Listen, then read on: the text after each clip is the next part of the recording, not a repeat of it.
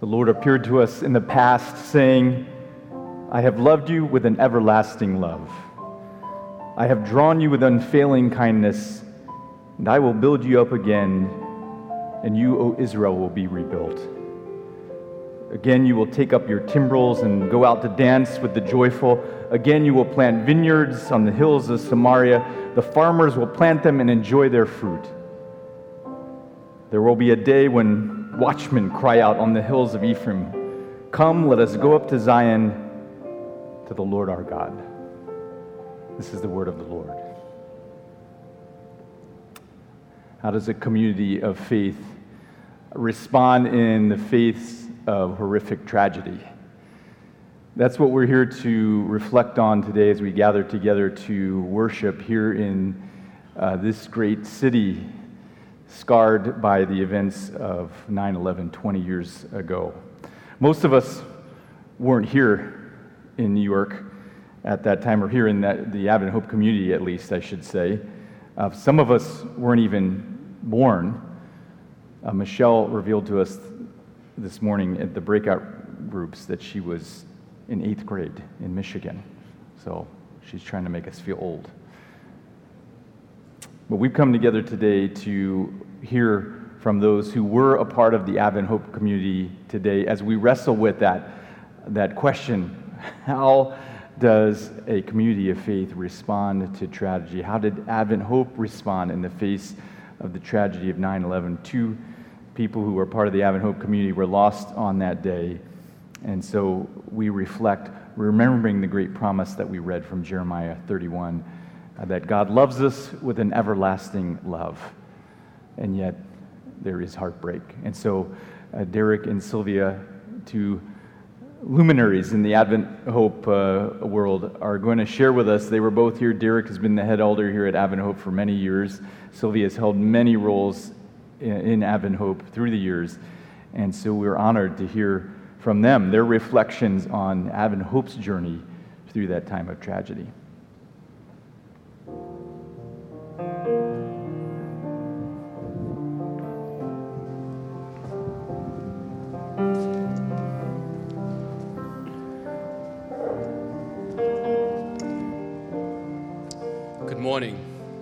Thank you for doing this, Todd. The memories are numerous and the stories endless, but everyone has at least one. Everyone. Very few things change the world or the order of the world and how we live. Today, the world lives differently. The events of September 11, 2001, radically changed the way we lived before that sunny morning at 8:46 a.m. when that unsuspecting plane crashed into floors 93 and 94 of the North Tower. New York came to an explosive halt, and when the second plane crashed into the South Tower just 17 minutes later, dispelling all theories of an accident, life as we lived it, the world as we viewed it, were irreversibly altered. And New York City, nay, Earth, and each of its citizens was changed forever. Only pandemics and global warming have such universal impact on planet home. I never imagined that reflecting on that day 20 years later would resuscitate a menu of raw emotions that many of us experienced that day, ranging from confusion, horror, disbelief, shock, fear, concern, and yes, relief. An awkward, perhaps selfish relief that my family and I had been spared an estimated 2,977 people were not so fortunate. And even today, 20 years later, the wounds that invariably accompany tragedy are just as painful for those who remember and those who will never know their loved ones. Everyone remembers where they were and what they were doing on that frightful morning Frankly, I don't think I've ever shared my experience, at least in not any specific detail. I was already a tightly wound ball of nerves that morning. I was starting my first homicide trial. The senior attorney I was shadowing and I entered the audio-visual room where the television was always on, just after the first plane missiled into the first tower. At 9.03 a.m., the second plane careened into the second tower. It was then that we heard a gut-wrenching scream coming from the other side of the floor. We ran in the direction of the cries and into the office of my colleague. She was sprawled on her back on the office floor, surrounded by her friends, making futile attempts to console her. Her husband was in that second building. Alan and I made our way to court for our 9:30 call. The judge was stern, exact, brilliant, but unforgivingly punctual. We ran while hurriedly rehearsing the record we would make for an adjournment. Plumes of smoke darkened the southern Manhattan skyline. Could this really be an attack? We asked each other. Were we officially at war? We entered the courtroom and asked to approach the bench and explain to the judge the events of the morning. She was clearly unaware and unpersuaded and looked at us disbelievingly as if we were a duet of inventive storytellers and ordered the court officers to bring in the jury. I was flustered and quickly asked for a moment to make a call. She must have sensed the urgency in my voice or face and seemed to question her skepticism. Minutes later, an executive from my office walked in and explained the gravamen of the circumstances, just as two court officers walked over to the bench and flanked the judge. One leaned over and whispered in the judge's ear. She nodded as the blood noticeably left her face, called in the jury, and dismissed them. By the time we left the courtroom, hysteria had spilled over into the streets, not knowing what to make of the moment, but realizing that the hour declared that everyone take cover and find safety. People rushed to board already crowded buses and trains. Everything was shut down, waiting for the entire city to be sheltered in place uncertain of what might happen next. Later that day, I learned from Pastor Samir, who was the pastor of the church at the time, that our friend and fellow Advent Hoper, Michael Baksh, who had days before been elected as the church board chairman, had reported to the World Trade Center that morning. It was his first day on the job. I remember, like many that day, as first responders and volunteers for tireless, endless hours braved the debris and chaos of the buildings and that are now crumbled into heaps of concrete and mangled metal. We prayed for miracles beneath that rubble. Even this year, we have learned that tragedies, whether global, domestic, or even personal, change our world. And when change is forced upon us, it demands a response from us. And that response oftentimes requires more than an obligation or a feeling. It demands a choice, a choice that comes with a question Who do I, Derek Linton, Advent Hoper, Christ believer, choose to be in this moment? Well, the answer, who is in Jesus, inspires us to stretch a hand to the selfish, forgive those that offend us, respect those who think and look and act and love and worship differently than we do, and love those who hate and will even harm us and those we love. This is no ordinary love.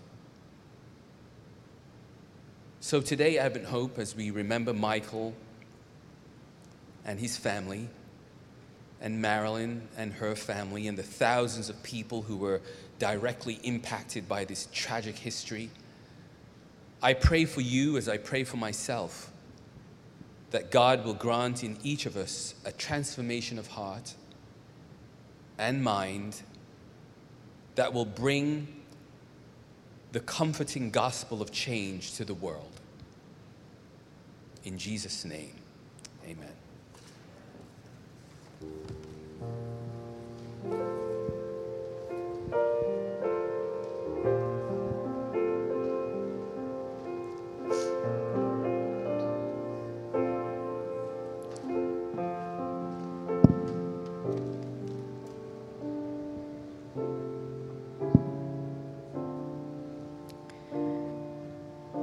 On that day, I stood at the corner of 44th and 2nd Avenue on my way to the office when a fire truck went by.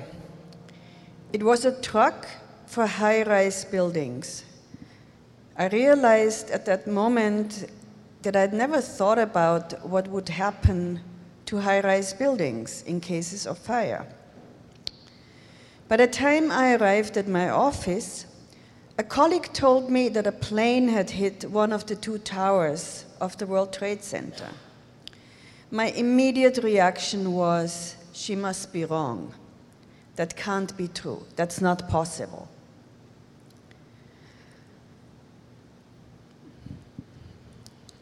It was possible. In the days that followed, you could feel the shock, the confusion, the fear in New Yorkers. We could not think or talk about anything else. What had happened? How had New York City become the target of a terrorist attack? Flyers appeared, posted in different places, fl flyers with photos of smiling people who had been in the towers. People searched for their loved ones in all hospitals. Other people lined up to give blood. There was a lot of kindness to strangers and care to support people in distress. There were a few days of common grief and mourning, demonstrations of solidarity with the US across the world. And then the flags came out stars and stripes on buildings, on cars, on lapels. Nationalism showed its face. The war on terror became the response of political leaders. It divided people. It created distrust. It targeted groups of people, Arabs, Muslims, South Asians, immigrants. How should Christians respond to anger, fear, grief caused by violent aggression? The Apostle Paul tells us in Romans 12 Dear friends, don't try to get even. Let God take revenge. Don't let evil defeat you, but defeat evil with good. I don't remember when I learned that Michael Baksh had started a new job on that Tuesday. I do remember the first Sabbath after 9 11. We had a special service. The Baksh family was here. We held on to the hope that somewhere, somehow, people may have survived. Then, a few weeks later, the church was full for Michael's memorial service. I remember how his wife Christina told us how they had spent their last weekend together, not knowing that it would be their last. We mourned together with the Baksh family, with Martha, Morris, Marva, Maureen, Michelle, Christina, Eva, and James. Later, we mourned with Marilyn for her father. Advent Hope, in these first few months after 9 11, turned into a hub of activities. A group of crisis counselors arrived from Andrews University and used Advent Hope as their base. They stayed downstairs in the basement. Um, they went downtown and provided support to first responders. They also offered sessions here in the sanctuary, where people from the neighborhood came into the building to talk, to listen, to share their emotions, and to find comfort. We organized a panel discussion on understanding the Muslim faith, where we invited two New York based imams, a representative of a Muslim organization, and where we had the director of the Global Center for Adventist Muslim Relations with us. The church was packed with people from the neighborhood. There was great eagerness to understand. We also joined the citywide vigil. We stood outside the church, read scripture, sang hymns, and passers-by joined us. We organized a concert to raise funds for the families of firefighters in this neighborhood. The program included a woman who recited from the Quran. I still remember how she said one line that started with, Let us compete with each other. I was worried what she would say. But then she said, Let us compete with each other in doing good. What is expected of us today in a world of grief, of division? Let us see others in the image of God. Let us be peacemakers. Let us speak out against hate and injustice. Our God has told us what is good and what the Lord requires from us to do justice, love mercy, and walk humbly with our God.